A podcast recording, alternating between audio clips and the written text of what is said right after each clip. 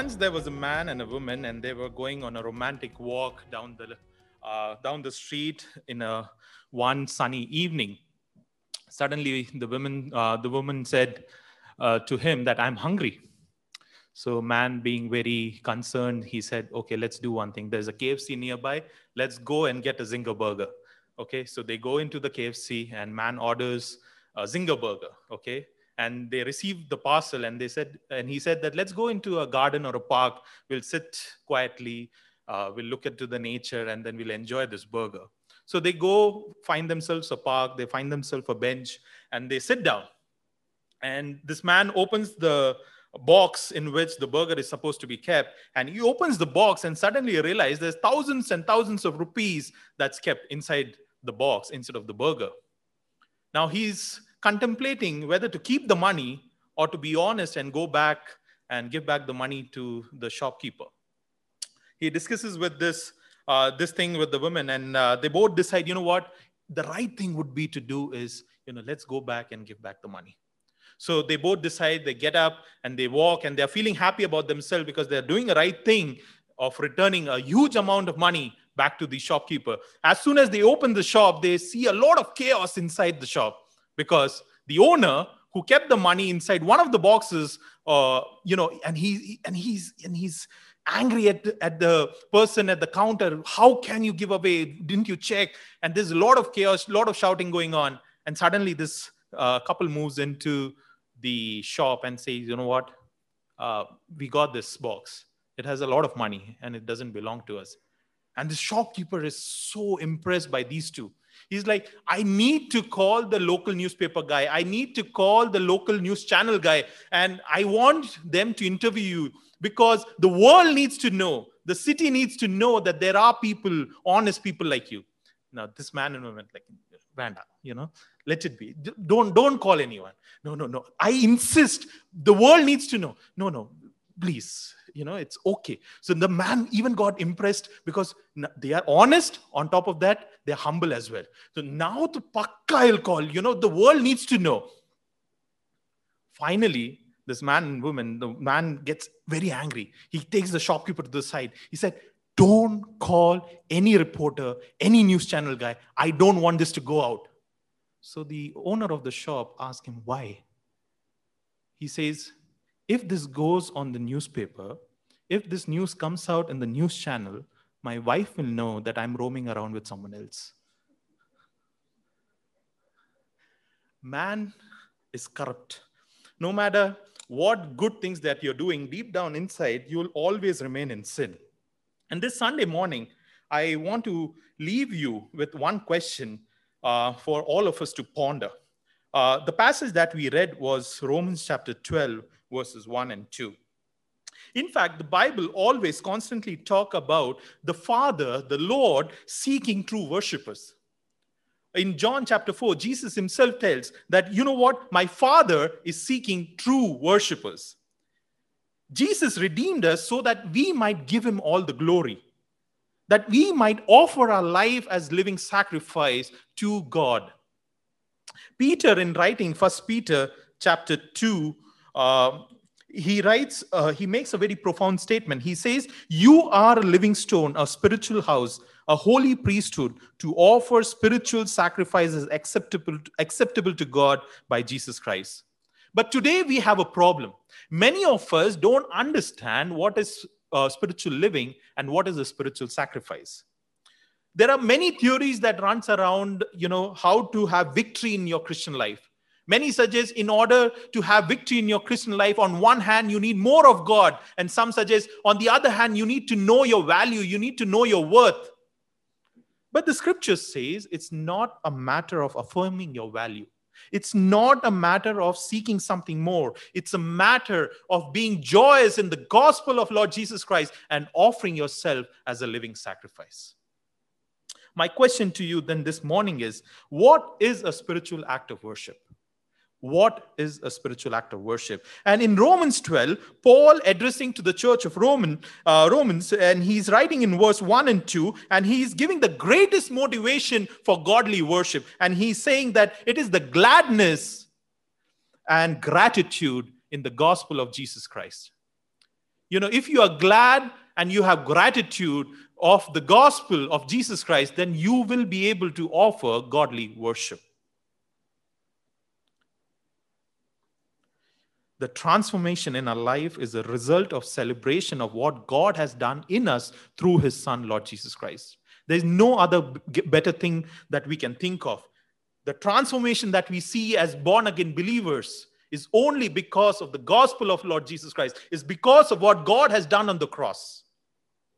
And chapter 12 of Romans is what Paul is doing is he's actually building a bridge between the 11 chapters he has written before and the chapters that he has written later on. This chapter 12 serves as a bridge between both. He's moving from orthodoxy to orthopraxis, just to uh, put it in a simpler way. In first 11 chapters, he's talking a lot about the doctrines. He's teaching the church about the doctrines. And here, from 12 onwards, he's telling them how to put it into practice. And this chapter 12 is basically a bridge between both, from orthodoxy to orthopraxis, from learning the doctrine, now putting it into practice. So, with that in mind, let's read verse 1 and 2 again of Romans 12. Therefore, I urge you, brothers, in view of God's mercy, to offer your bodies as living sacrifice, holy and pleasing to God. This is your spiritual act of worship. Do not conform any longer to the pattern of this world, but be transformed by the renewing of your mind. Then you will be able to test and approve what God will is, his good, pleasing, and perfect will. Paul, in these first two uh, verses of chapter 12, he's talking about what should be the attitude of a justified believer in front of God when he's offering worship. What should be the attitude of a justified believer in front of God when he's offering his worship? And we look at four things that Paul mentions here. First thing that Paul mentions in verse 1, the first part of the verse, he says, Look backwards to the spiritual truths so that it can launch you forward in your spiritual journey. You're getting it? Look backwards to the spiritual truth so that it can launch you forward in your spiritual journey. Look at verse 1. Therefore, I urge you, my brothers and sisters, in view of God's mercy. He starts off with a, verse, a word called therefore. Whenever we encounter this word, therefore, we need to look backwards because there's something important that's been told before, and therefore you have to do something, right? And you need to look backwards to the spiritual truth that Paul has already mentioned prior in 11 chapters that now it is intended for us to look at those and now launch forward into our spiritual journey. He says, therefore, in view of God, mercy. See, when we read of God mercy, we are often tempted to read it, uh, read a certain attribute of God. Uh, what are the different attributes of God? God is faithful, God is powerful, God is gracious, God is love, and God is mercy. Mercy is an attribute of God. But that is not what Paul is intending here. Paul is not talking about a singular attribute of God when he's talking uh, about mercy here. You know, it's better to translate the word mercy as mercies. You know, in NIV, in my Bible, it says mercy. But in ESV, NASB, if I'm not on NET also, and some other version, it translate as mercies of God. I think that's a good translation. If you have an ESV, you can circle that word and put mercies. It's a it's a plural tense that we need to use. Paul is not talking about a singular attribute of God. What he's doing is he's looking back at the 11 chapters that he has already written and he's unpacking the manifold mercies of God that he has already given to the uh, church of Romans. What he's t- telling the readers is when you read chapter 12, take a stop and look back to all the mercies that he has already mentioned. What Paul tells the Roman church is I want you to see God's patient mercy that he didn't execute his wrath when you were sinners in chapter 9.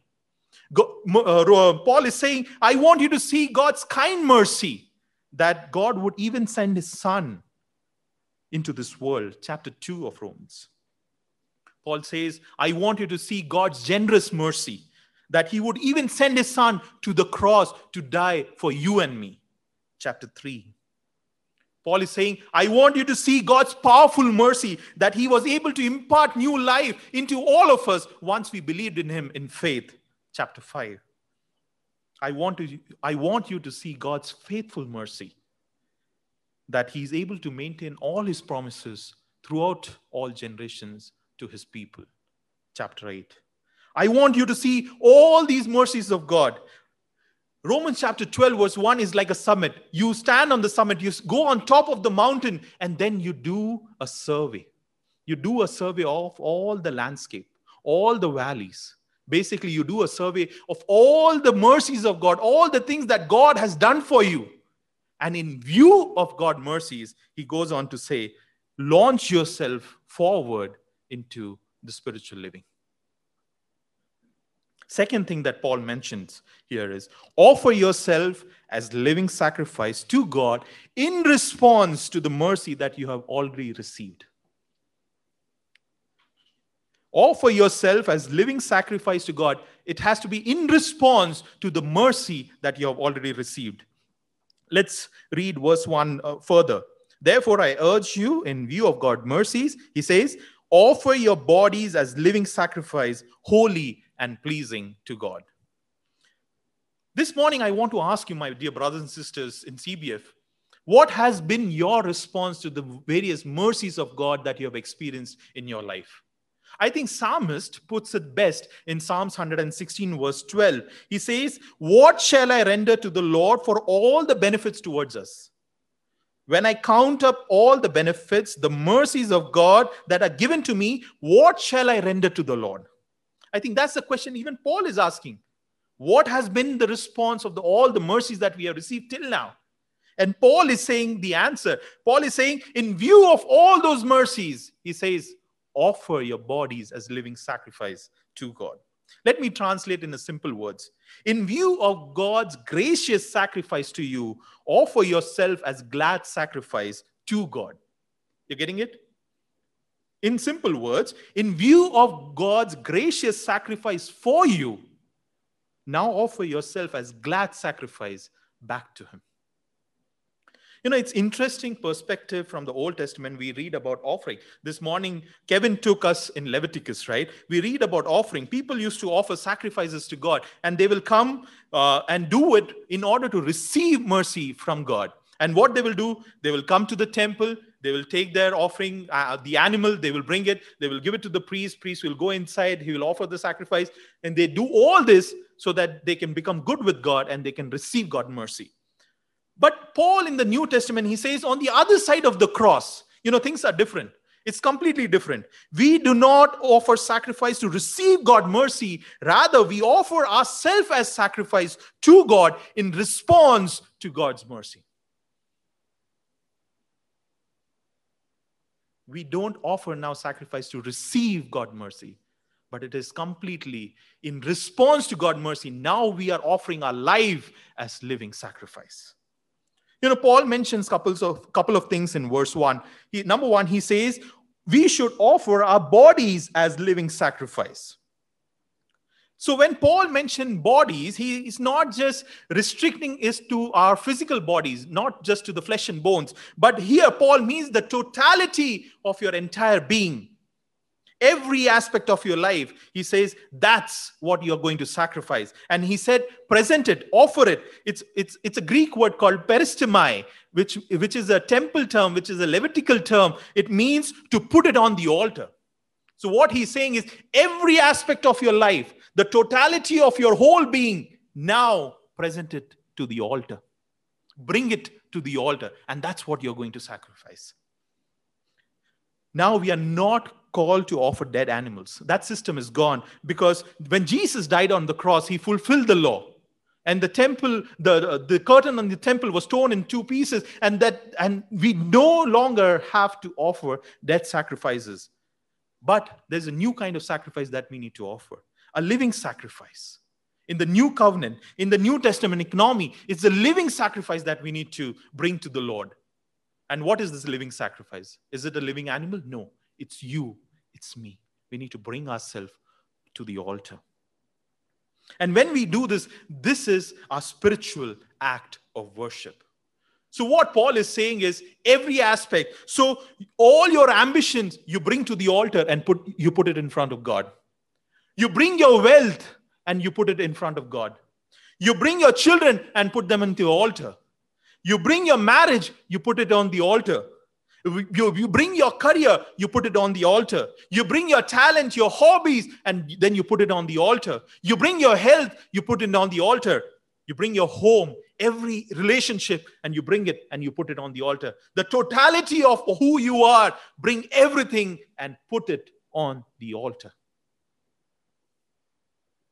That is spiritual act of worship.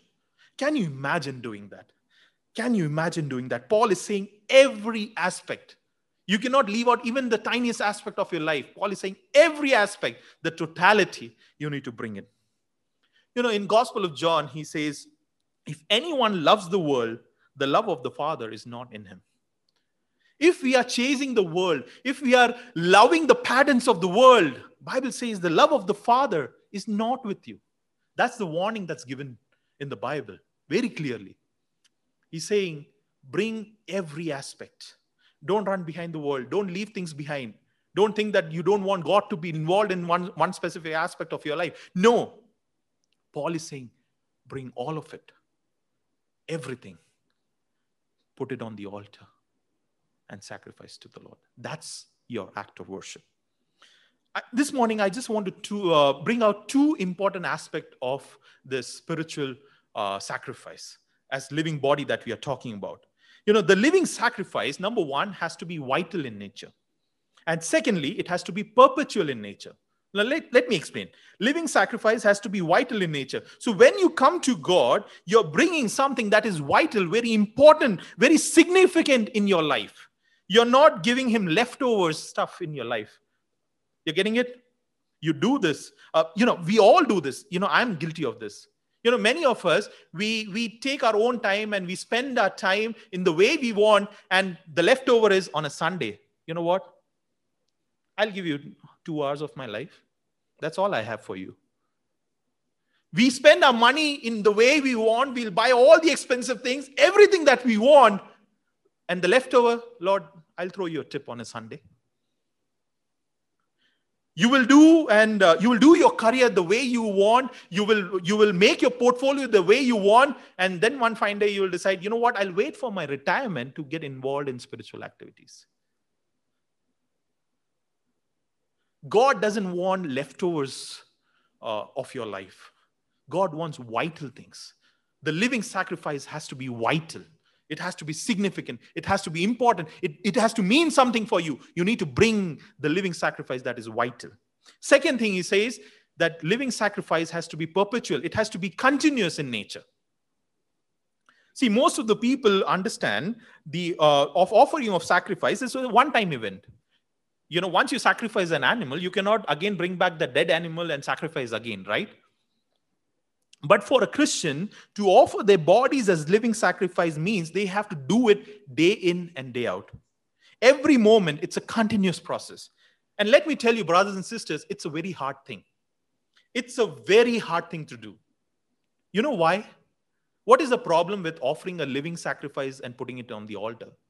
It will always try to crawl out of the altar you put uh, you tie up an animal and put it on the altar it will try its level best to come out of its chains and run away. Imagine you putting yourself you are living and you are on the altar. Your nature is such you will want to crawl out. Paul is saying it's a continuous process. It's a day in day out process. Every time you crawl out you bring yourself back put it on the altar. Every aspect you bring it back and put it on the altar. And you do this all in the response of the mercies of God that you have experienced in your life. Isn't it significant, my dear brothers and sisters? It has to be perpetual. Our living sacrifice has to be perpetual, continuous. And it's a hard thing. Let me tell you, it's a hard thing. We all are fall, uh, fallen in nature. We all have in flesh, we will, we will run behind uh, guilty pleasures but it's important. What Paul is saying, you know what? Pick yourself up, put yourself back in the altar again, and again, and again, day in, day out. And you do this all in the response of the mercies of God that you have experienced in your life. Third thing, what Paul mentioned is we need to offer uh, worship that honors God by giving him what he truly deserves. By give, giving him what he truly deserves. Uh, verse 1, the second part, he says, You offer your bodies as living sacrifices, uh, holy and pleasing to God, and this is your spiritual act of worship. And this is your spiritual act of worship.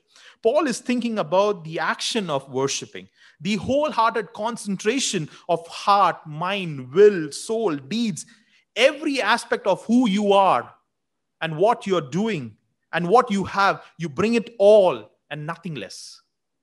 You know, you go all out and you bring it, and that's your spiritual act of worship. You know, for most of us, when we think of worship, we think of it as, as an event, don't we? Whenever we think of worship, we have always been grown up in an environment, we think it of as an event on a sunday morning. That's that's our worship. Yes it is but it's more than an event. Bible tells us that when we talk about worship it's also your whole way of living of giving every dimensions of your life and putting it on the altar every day. And that is worship. You know you coming to the lord and saying lord you can have it. I surrender everything. That is worship. I'm reminded of two examples one of the one one example is from genesis chapter 22 it, it, it's it's one of the most common uh, passages that you would have read. It's it's a passage about abraham and uh, isaac. You know god tells abraham you know what? I want you to sacrifice your son whom you love the most. I want you to take him to a place where i will tell you and you need to offer him as a sacrifice. What does uh, abraham does? You know he gets up early morning next day he saddles up the donkey, he takes few servants with him, and he travels three days into the place where God was telling him. And suddenly God tells him, You know what? Stop. This is the place. What does Abraham do? He and his boy dismantle themselves from the donkey and they get down and and and he, Abraham tells a very significant, profound statement to the servants. He says, Wait here. I and my boy will go up and worship and then we'll come back. You know, few times when I read, I always miss this word worship. When we read the story, and when I was reading the story, I thought, hey, you are a liar. You're not going to worship. You're going to kill your own son. That's not worship. But Abraham understood what he was doing.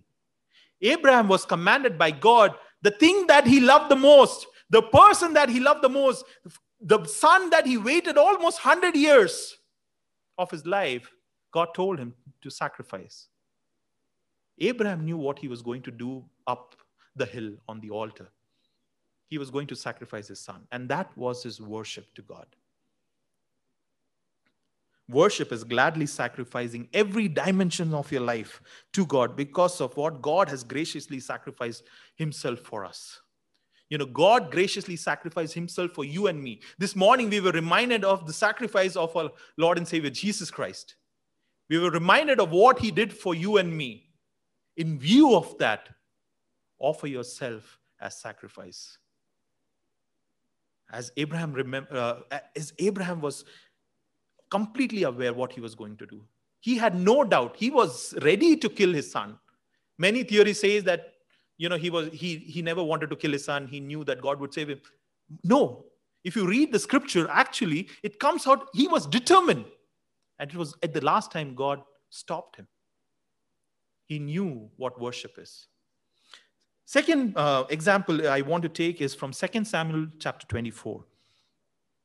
Uh, we know the background of the story, and David had sinned and uh, against the Lord, and the great plague broke out among the people. 2 Samuel chapter 24. Uh, David was so grieved of his sin that he wanted to repent and offer sacrifice and worship the Lord on behalf of all the people so that the plague would stop. So what does he does? He goes to this place uh, which was owned by a Jebusite, Araunah, and uh, David goes to his land and he wanted to offer sacrifice. Then this Jebusite comes to know, you know what? The king of Israel is here on his land, and he comes running and he asks David, King, what are you doing? He said, I want to offer sacrifice to my God. And he says, You know what? No problem. You are the king. You are the prime minister. You can have everything. You want land? Take. Oh, you want to build an altar? Take this woods. Build an altar. You know what? You want to offer sacrifice? Take this. This is a nice, nice bull. You take this one also.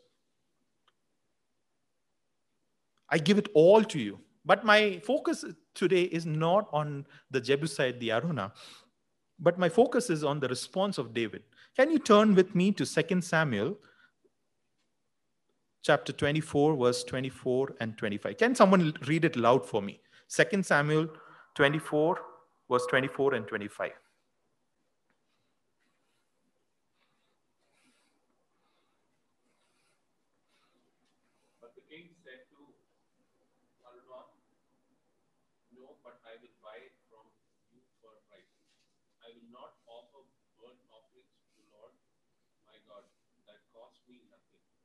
David brought the threshing floor and the oxen for fifty shekels of silver.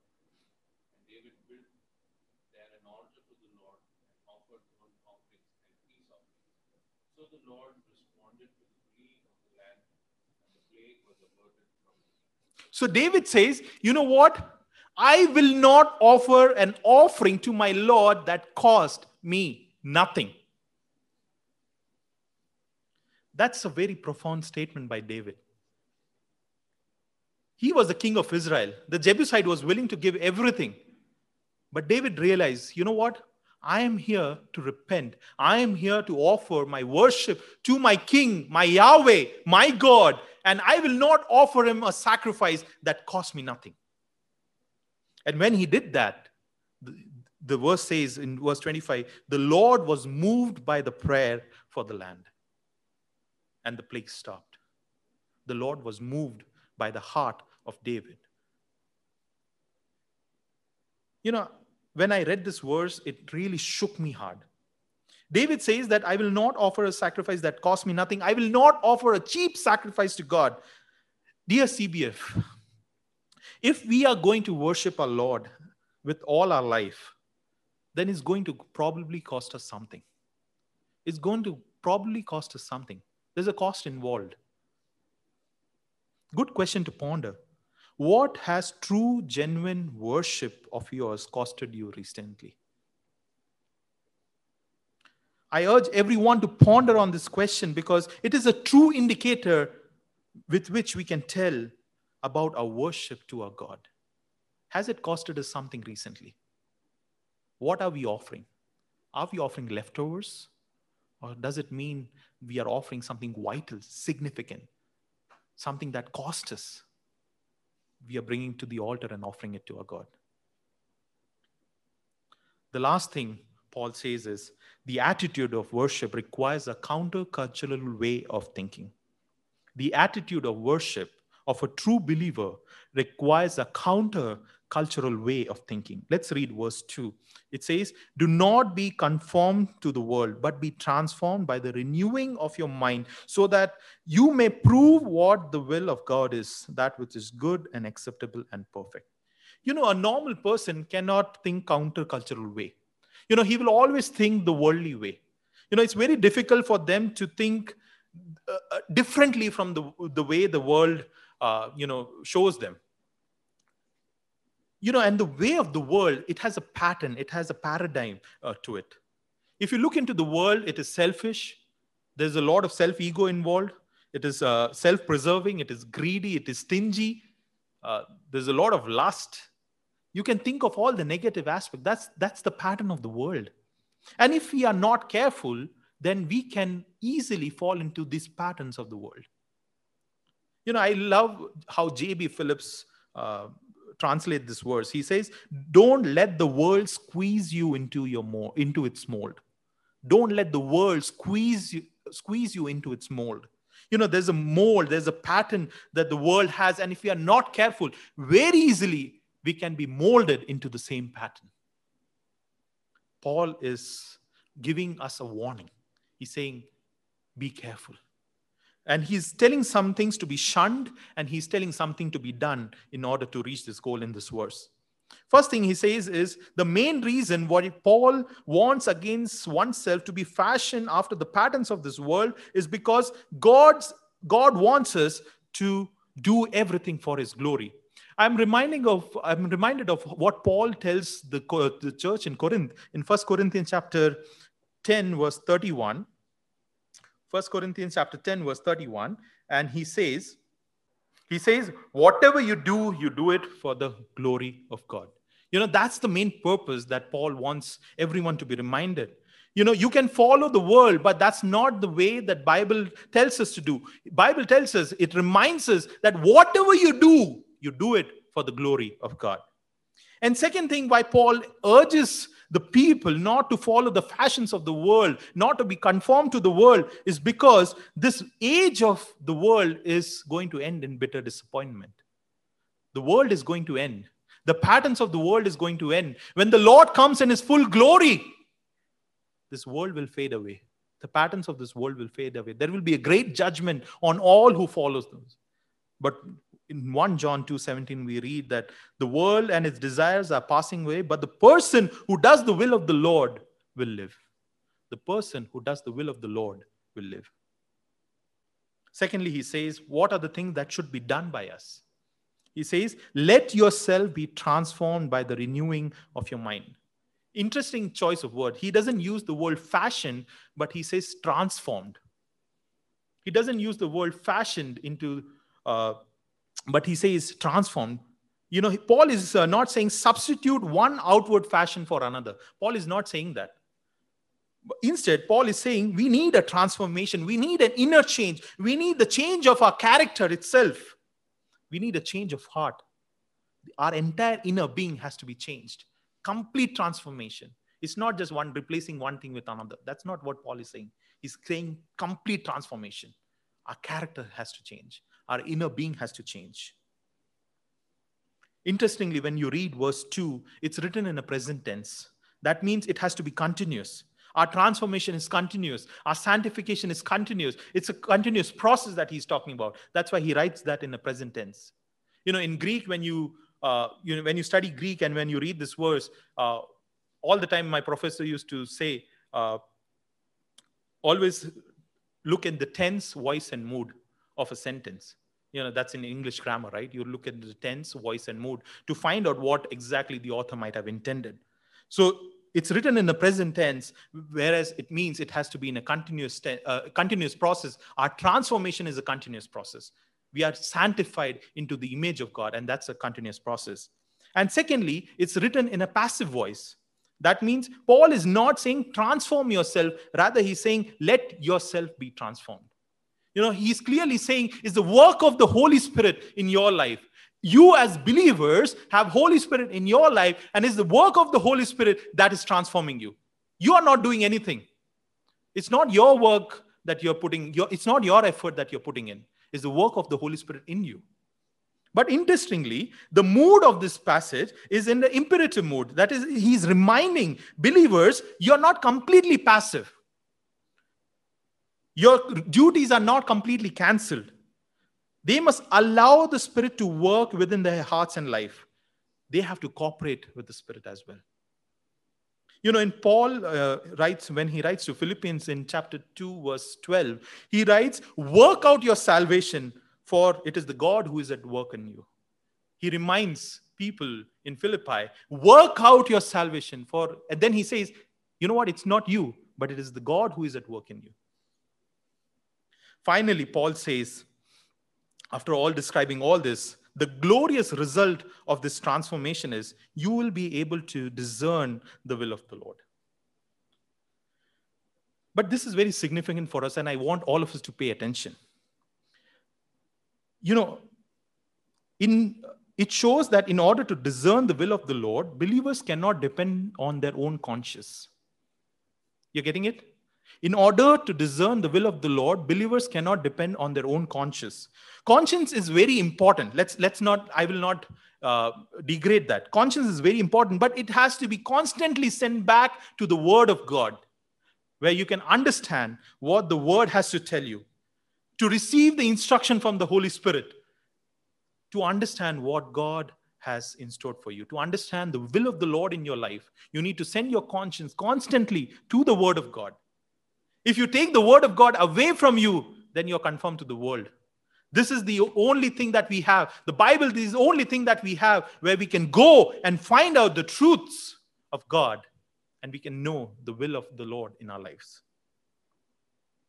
So think, reason, aspire, not like the world, but think, reason, and aspire like Lord Jesus Christ. This is the countercultural way of thinking. This morning, we, we just looked at two verses, but I think these are two significant verses as we enter the new year. Let us not be conformed into the image and the mold and the patterns of the world, but let us all offer our lives as a living sacrifice to God. Let this 2021 be a year wherein we all contemplate what are the vital things in our life? What are the things that are significant and put it all on the altar? It's a living sacrifice, so it will try to crawl away, but it's a continuous process. It's a perpetual process. You need to bring it back on the altar day in, day out. My prayer for you this morning is that we may enjoy and delight in the word of the Lord. You know, in Jeremiah 15, verse 16, when God tells Jeremiah to do certain things, he commands him to do certain things. Jeremiah says, Your words came and I ate them, and they were my joy and delight of my heart. When Jeremiah says, I received your words, when I received your truths, when I received what you had for me, I ate them, I devoured them. And you know what? Your words, Yahweh, your words, God, became my nourishment. Your words became a delight and joy of my heart. And that's my prayer for all of you. May all of us in this new year spend more time in the Word of God, understanding what is His will in your life, being able to put every aspect of your life on the altar and delight and be rejoicing in the Word of God as Jeremiah was rejoicing. Let us all be like the infant babies what uh, first uh, in peter mentions is first peter chapter 2 verse 1 to 3 therefore putting aside all malice all deceit and hypocrisy and envy and all slander like newborn babies longing for pure milk of the word so that you may grow in every respect of your salvation if you have tasted the kindness of the lord let us be like newborn babies in this coming new year who is longing for the milk of the word the word of God. That should be our desire. That should be our only source of nourishment, our only source of growth. We spend more time with the Lord and we offer ourselves as living sacrifice. May his name be glorified. Let's pray. Our gracious Heavenly Father, Lord, we want to thank you, Lord, for this time that you have given us. Thank you, Lord, for your sustenance over the last one year. Lord, we have seen a lot of things that happen. A lot of our close family, friends, relatives might have left this world, but Lord, you have sustained us. Lord, as believers, we have this hope in you, Lord. Even though our life ends, Lord, we know that one day when you come, we'll be rejoicing with you in the heaven. And it has only been possible of what you have done for us on the cross. This morning, we were reminded of your sacrifice, your unconditional sacrifice on the cross. Lord, you gave yourself up for us. And what can we render to you? Then just say, Thank you, Lord. Lord, this morning from the scripture, we learn that your desire for us is to offer ourselves as living sacrifice, and that's a true act of worship. Lord, we pray that this new year, CBF, as a family, individual, all individuals, Lord, we may offer ourselves as living sacrifice. Every aspect, every dimension of our life, Lord, we may bring it to the altar and we may say, Lord, it's yours. Take it, use it the way you want. Lord, we want to be useful for you in this coming year. We don't know how long you have uh, allowed each one of us to live here. Scripture says, As for man, his days are like grass, as the flower of the field, his flourishes. The wind passes over it, and it, no, the land knows it no more. Lord, we don't know when we will die, but we know that what is your commandment. As long as we live, Lord, we want to live for your glory. Because if we die, Lord, we know that we will be with you in paradise. We'll be rejoicing with you. Lord, let us be like Paul uh, when he said, For me to live is Christ and to die is gain, Lord, let allow us, the CBF family, to say the same prayer, to take the same vow this coming new year. For us to live is Christ and to die is gain. Lord, we may live for the gospel, we may rejoice in the gospel, and we may praise you, offer you our worship. In Jesus Christ's precious name, I pray.